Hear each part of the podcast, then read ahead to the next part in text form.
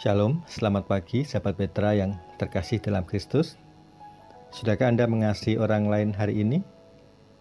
Ibu Bapak dan saudara-saudara sekalian, kita bertemu lagi dan bersama-sama membuka hari ini dengan embun pagi. Selasa 18 Mei 2021. Dan kita akan merenungkan bersama-sama kesaksian firman Tuhan yang nanti terambil dari bacaan kisah para rasul 8 ayatnya yang kelima. Dan tema renungan kita pagi ini adalah Filipus di Samaria. Bersama saya, Pendeta Joko Prastio dari GKJ Demak Ijo, PPK Teologi UKDW akan menemani Anda sekalian merenungkan kesaksian firman Tuhan itu. Dan sebelum kita melanjutkan perenungan kita, saudara-saudara, marilah kita merendahkan hati kita di hadapan Tuhan dengan kita berdoa bersama-sama. Mari kita berdoa. Bapa Surgawi, terima kasih untuk penyertaan-Mu dalam kami istirahat. Dan sekarang kami Engkau beri kesempatan lagi untuk menjalani hari yang baru dengan kesegaran pagi dan harapan baru. Tuhan kiranya Engkau berkenan menolong kami agar dalam kami menjalani hari ini semata-mata hanya kami dasarkan pada kekuatan yang Tuhan janjikan dan pertolongan Tuhan. Kami ingin menjalani hari ini dengan tuntunanmu, sehingga sepanjang hari ini pun kami tidak hanya dengan sukacita menjalani, tetapi kami juga mendatangkan sukacita bagi siapa pun yang bersama dengan kami. Terima kasih Tuhan, berfirmanlah, kami semuanya hamba-hambamu siap untuk mendengarkan, dan mohon kuasa roh kudusmu sendiri yang membuka mata hati dan pikiran kami, agar kami dapat mengerti dan menjadi pelaku-pelaku firman-Mu. Di dalam nama Yesus Kristus kami berdoa. Amin. Kisah para Rasul pasal 8 ayatnya yang ke-5. Dan Filipus pergi ke suatu kota di Samaria dan memberitakan Mesias kepada orang-orang di situ. Saudara yang dikasih oleh Tuhan Yesus Kristus, kita bersyukur karena kita bisa hidup di negara seperti Indonesia saat ini di mana kita memiliki kebebasan untuk menyampaikan apa yang kita yakini. Dan juga kita bersyukur ketika kita melihat bahwa saat ini pun kalau kita mau menggunakan medsos melihat ada banyak hal yang bisa kita sampaikan melalui tulisan, melalui video, melalui rekaman, bahkan berdiskusi dengan orang-orang yang berbeda agama. Ya meskipun di sana sini masih ada hal yang mungkin bisa dikatakan tidak tepat karena yang terjadi adalah kita justru saling mengolok-olok, eh, kemudian ada kata-kata kasar yang eh, tidak semestinya, tetapi saya rasa itu bagian dari pembelajaran pembelajaran untuk menjadi dewasa dalam berkomunikasi dan menggunakan media sosial. Ya anggap saja sebagai sebuah proses, euforia, nggak ada masalah, sejauh itu tidak menjadi tindakan-tindakan yang anarkis. Karena yang namanya komunikasi selalu ada pro dan kontra, ketegangan, bahkan mungkin cara-cara menyampaikan pendapat secara eh, apa keras, tetapi toh dalam kondisi ini semuanya masih bisa uh, terkendali. Nah, kita bersyukur untuk itu. Artinya apa saudara-saudara saya mau mengucapkan hal ini di awal karena uh, kalau kita mau berbicara tentang pemberitaan proclamation itu sering kali orang mengatakan yang penting kita menyuarakan sesuatu dan saat ini kita tidak kekurangan kesempatan untuk menyuarakan sesuatu itu. Tapi apakah dengan demikian proklamasi seperti yang disampaikan oleh Filipus pada orang Samaria itu terpenuhi? Dan sesuai dengan apa yang kita lakukan di sini. Apakah kebebasan ini uh, tidak menuntut kita untuk mempertanggungjawabkan secara lebih dalam lagi apa yang harus kita kerjakan supaya proklamasi benar-benar menjadi proklamasi sebagaimana rancangan dan keinginan Bapa yang dinyatakan melalui Kristus. Saudara, di dalam teks kita dikatakan tentang bagaimana Filipus memberitakan uh, Mesias kepada orang-orang di Samaria, di kota di daerah Samaria. Saudara jelas bahwa Filipus adalah murid-murid Yesus yang setelah mendapatkan pengurapan Roh Kudus mereka keluar dari tempat yang tersembunyi mereka menyatakan secara terang-terangan tentang siapa Yesus yang adalah Mesias bagi mereka. Dan konteks sebelumnya kalau kita melihat ketika mereka keluar bukan berarti tanpa tantangan. Karena kita tahu dalam teks uh, atau ayat sebelum ini kita tahu bagaimana Stefanus baru saja dibunuh juga oleh masyarakat atau oleh eh, orang-orang karena menyaksikan tentang Kristus. Dan juga kita tahu bahwa Paulus atau dalam waktu itu namanya Saulus masih mengejar-ngejar orang Kristen dan menganiaya pengikut Kristus. Kristenoi atau pengikut Kristus itu dikejar-kejar dan kemudian dimasukkan ke penjara. Bahkan ada proses yang juga uh, apa, keras dilakukan. Dan dalam konteks ini kita tahu bahwa Filipus datang ke kota Samaria pasti bukanlah datang dengan sebuah uh, kemudahan, tetapi juga dengan tantangan, ketakutan, kekhawatiran. Nah, ini konteks yang menurut saya menarik perlu di, di, dilihat secara serius. Filipus datang kepada orang-orang di Samaria dan di sana dia memberitakan tentang Mesias. Orang Samaria memiliki masalah dengan orang Yahudi. Bahkan orang Samaria dianggap sebagai orang yang sesat, orang yang tidak murni Yahudinya, sehingga mereka juga dikucilkan dari Yahudi dan orang Samaria juga merasa bahwa mereka bukan bagian dari orang uh, Yahudi sehingga mereka memiliki semacam uh, tempat penyembahan di Gerizim dan juga mereka melakukan berbagai macam uh, apa sikap-sikap uh, baik politis maupun sosial yang jauh berbeda dengan orang-orang Yahudi. Sehingga kalau Filipus itu mengatakan kepada mereka tentang Mesias, itu berarti mengabarkan tentang Eh, Mesias Yahudi yang juga bagi mereka asing pastinya. Jadi pemberitaan kepada orang Samaria itu eh, bisa dikatakan memiliki apa kendala yang lebih sulit dibandingkan dengan ketika mereka mengabarkan kepada sesama orang Yahudi. Karena uh, orang Yahudi di Yerusalem uh, mereka menggunakan apa uh, jalur tradisi mereka seperti itu pun sulit diyakinkan tentang Mesias. Apalagi orang-orang Samaria yang menolak tradisi sebagaimana yang dialami oleh uh, atau diakui oleh orang-orang Yahudi di Yerusalem. Karena itu tidak mudah dari sisi uh, apa secara sosial budaya dan agama sulit ditambah lagi secara uh, ancaman politik maupun ancaman kekerasan, kebencian dari orang banyak itu pun juga sulit. Tetapi ada sesuatu yang mencengangkan saudara-saudara. Nanti kalau saudara-saudara melihat di dalam ayat seterusnya dikatakan bagaimana orang-orang itu kemudian menerima dengan sukacita. Artinya uh, pemberitaan Filipus kepada orang Samaria bisa dikatakan sesuai dengan yang diharapkan. Kita lihat di dalam ayat-ayat selanjutnya, ayat yang ke-6, ke-7 sampai ke-8 dikatakan bahwa mereka mendengar kemudian mereka melihat tanda-tanda Simeon. Dan kenapa mereka mendengar? Karena ada tanda-tanda. Tanda-tanda yang seperti apa yang dibawa pada saat proklamasi itu? Kesembuhan, oleh karena itu mereka merasa bahwa apa yang dibutuhkan oleh mereka terpenuhi dan penderitaan mereka terselesaikan digantikan dengan harapan dan juga sesuatu yang menyembuhkan. Filipus menunjukkan bahwa ada mujizat, ada tanda-tanda yang diberikan yang langsung menyelesaikan persoalan orang-orang di Samaria.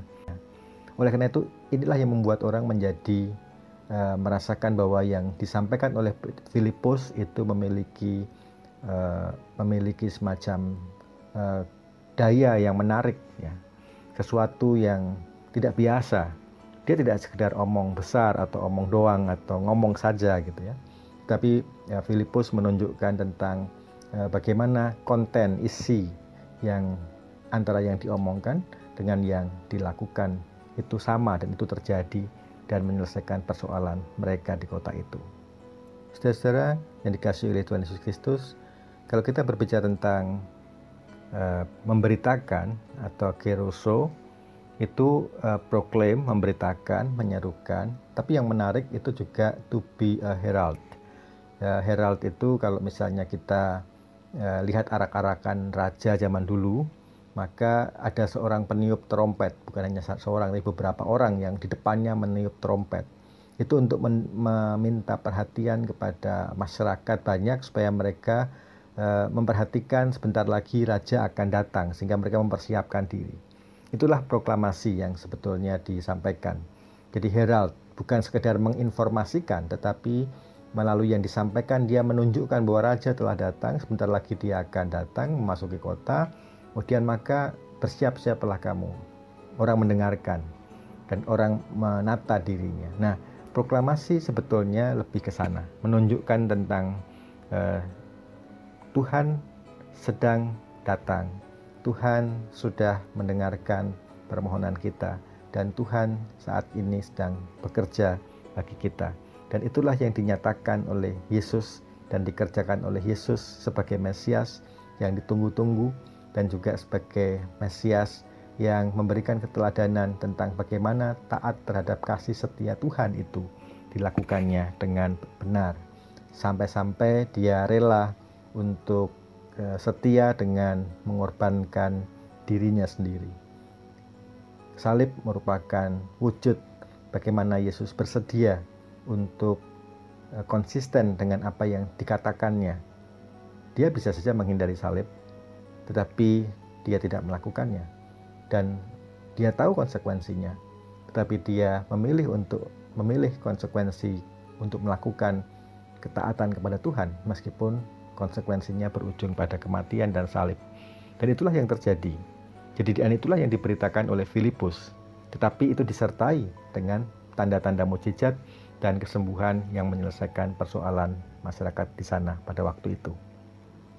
Saudara, saya tidak bisa membayangkan seandainya pemberitaannya itu hanya pemberitaan semata-mata ngomong atau berseru-seru tentang siapa Yesus dan bagaimana Yesus tanpa disertai tanda-tanda, tanpa ada kesembuhan, tanpa ada orang lumpuh yang berjalan, tanpa ada orang yang kerasukan setan yang disembuhkan dan ditahirkan kembali diusir dari roh-roh jahat. Mungkin tidak ada sukacita dan orang tidak akan mendengar dan orang bahkan akan melecehkan dan mungkin meng, tentu kalau kita melihat saudara tanda-tanda di sini bukan seperti sihir atau tukang sulap. Karena kalau kita melihat nanti di ayat setelah ini juga akan diceritakan tentang seorang Simon yang juga ahli sihir yang juga kehilangan apa uh, uh, apa uh, pamornya ketika dia melihat ini. Bagaimana kemudian uh, ditunjukkan bahwa berbeda antara yang dilakukan oleh Filipus dengan yang dilakukan oleh Simon. Saudara, saya mau langsung kaitkan dengan apa yang terjadi saat ini. Nah, di depan tadi kita sudah katakan atau kita pahami bersama bahwa sekarang ini untuk ngomong, untuk berbicara, untuk melakukan pemberitahuan kepada siapa pun, baik dalam bentuk informasi, itu eh, sangatlah mungkin dan sangatlah bebas dilakukan. Persoalannya bukan masalah bagaimana kita eh, apa kita memperjuangkan hak untuk menyampaikan uh, pendapat atau menyampaikan informasi tentang Mesias itu sudah terjadi. Memang orang mengatakan Pak di sini tidak seleluasa di uh, tempat lain atau mungkin ada orang yang tidak suka, ada orang yang membatasi. Ya wajar, semua dalam komunikasi selalu begitu. Nah, tetapi bukankah secara hukum kita mendapatkan hak untuk menyampaikan itu dan itu sudah terjadi dan itu jauh lebih lebih lebih leluasa dan lebih baik daripada yang disampaikan oleh Filipus, kondisi Filipus pada saat itu. Mereka dikejar-kejar oleh Saulus, mereka juga baru mendapatkan informasi bahwa Stefanus mati dibunuh. Lebih mengerikan. Tetapi sekarang ini kita lebih leluasa, kita bisa menggunakan uh, banyak media sosial atau media massa secara terbuka. Tetapi saudara pertanyaannya, apakah informasi itu hanya sebatas informasi Apakah informasi itu didengar orang? Ataukah informasi itu justru menjadi bahan cemoohan orang? Atau informasi itu justru menjadi informasi yang diabaikan orang?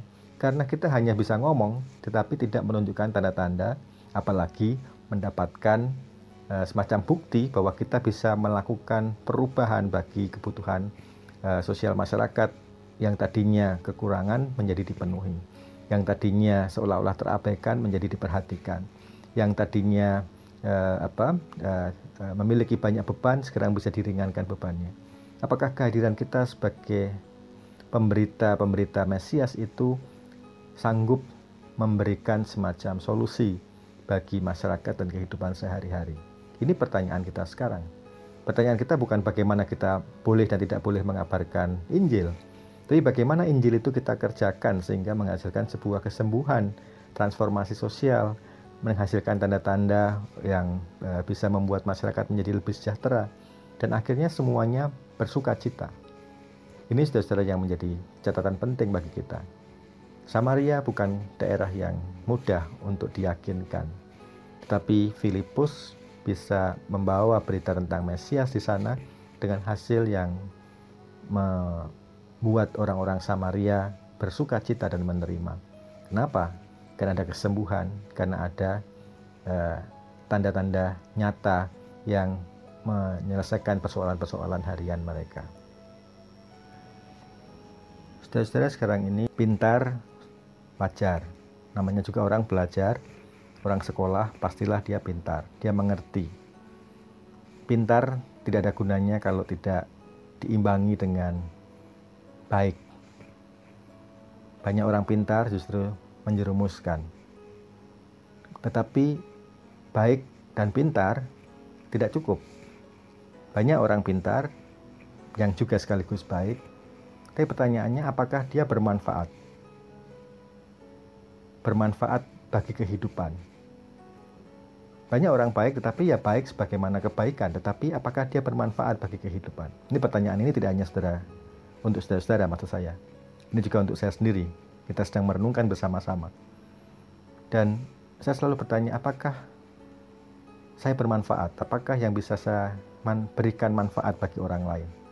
Manfaat itu tidak dihitung atau diukur berdasarkan ah saya sudah kok saya sudah melakukan ini, melakukan itu dan saya rasa yang saya lakukan adalah baik.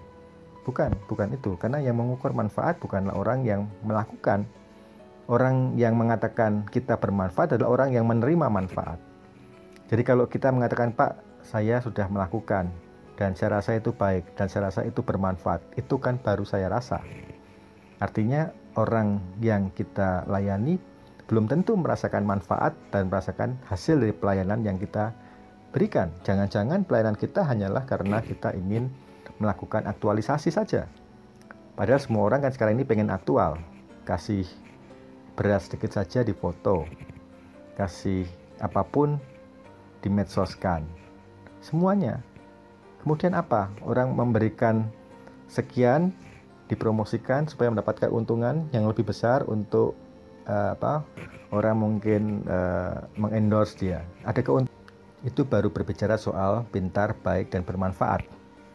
Padahal kita juga bicara tentang ketika kita berkomunikasi dan ingin mengubah atau melakukan transformasi, maka transformasi itu tidak hanya dari kita kepada orang lain, Transformasi itu adalah transformasi yang berlaku juga secara resiprokal, timbal balik.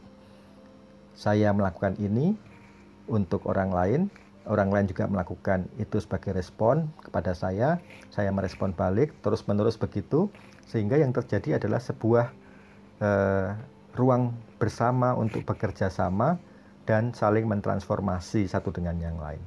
Sehingga yang ditobatkan, eh, pertobatan paradigma, cara berpikir, adalah orang lain sekaligus bersama dengan saya. Jadi siapa yang memberitakan, saya memberitakan, dia juga memberitakan. Semuanya dari pengalaman masing-masing, dari perspektif masing-masing. Nah itulah yang mungkin sekarang ini uh, sering kali kita lupakan. Karena ketika kita membawakan uh, berita, kita hanya semacam menginformasikan dan mengklaim bahwa informasi inilah yang harus orang lain terima orang lain terima dari saya dan ini benar, selesai. Bukankah kalau begitu sebetulnya justru kita menyalahi Injil? Bukankah Injil mengajak kita untuk uh, membuka diri, untuk belajar, tidak hanya berpaku pada identitas sendiri. Barang siapa kehil takut kehilangan nyawanya akan kehilangan nyawanya. Barang siapa takut kehilangan dirinya, bukankah kita justru akan kehilangan diri kita? Oleh karena itu, ketika kita bertemu dalam memberitakan Injil ini berjumpa dengan orang lain, mestinya yang perlu kita pikirkan adalah bagaimana kita bisa membangun sebuah ruang kerjasama bersama. Hal ini tidak perlu dikhawatirkan, saudara-saudara. Mesias yang kita beritakan adalah Mesias yang mengajak kita untuk bertemu orang dan keluar dari sekat-sekat primordial kita masing-masing. Dan oleh karena itu, marilah kita pikirkan kembali bagaimana cara kita untuk menyerukan atau memproklamasikan, memberitakan kabar ini. Kabar ini bukan hanya kabar yang sekedar disampaikan secara verbal melalui mulut percakapan ditampilkan. Banyak sekali gereja-gereja sekarang ini program-program yang kita lakukan menghiasi YouTube di mana-mana dengan berbagai macam liturgi ibadah yang luar biasa indah. Tapi barusan saya mendengar dari seorang teman dia mengatakan begini, saya kecewa karena apa yang saya lihat dengan apa yang saya alami itu berbeda.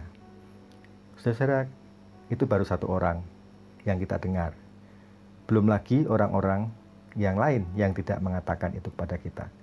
Jangan-jangan kalau kita tidak seperti Filipus yang membuat orang mendapatkan kesembuhan, maka kita pun akan ditertawakan di belakang. Oleh karena itu, marilah kita bersama-sama melihat kembali bagaimana kita melayani Mesias itu.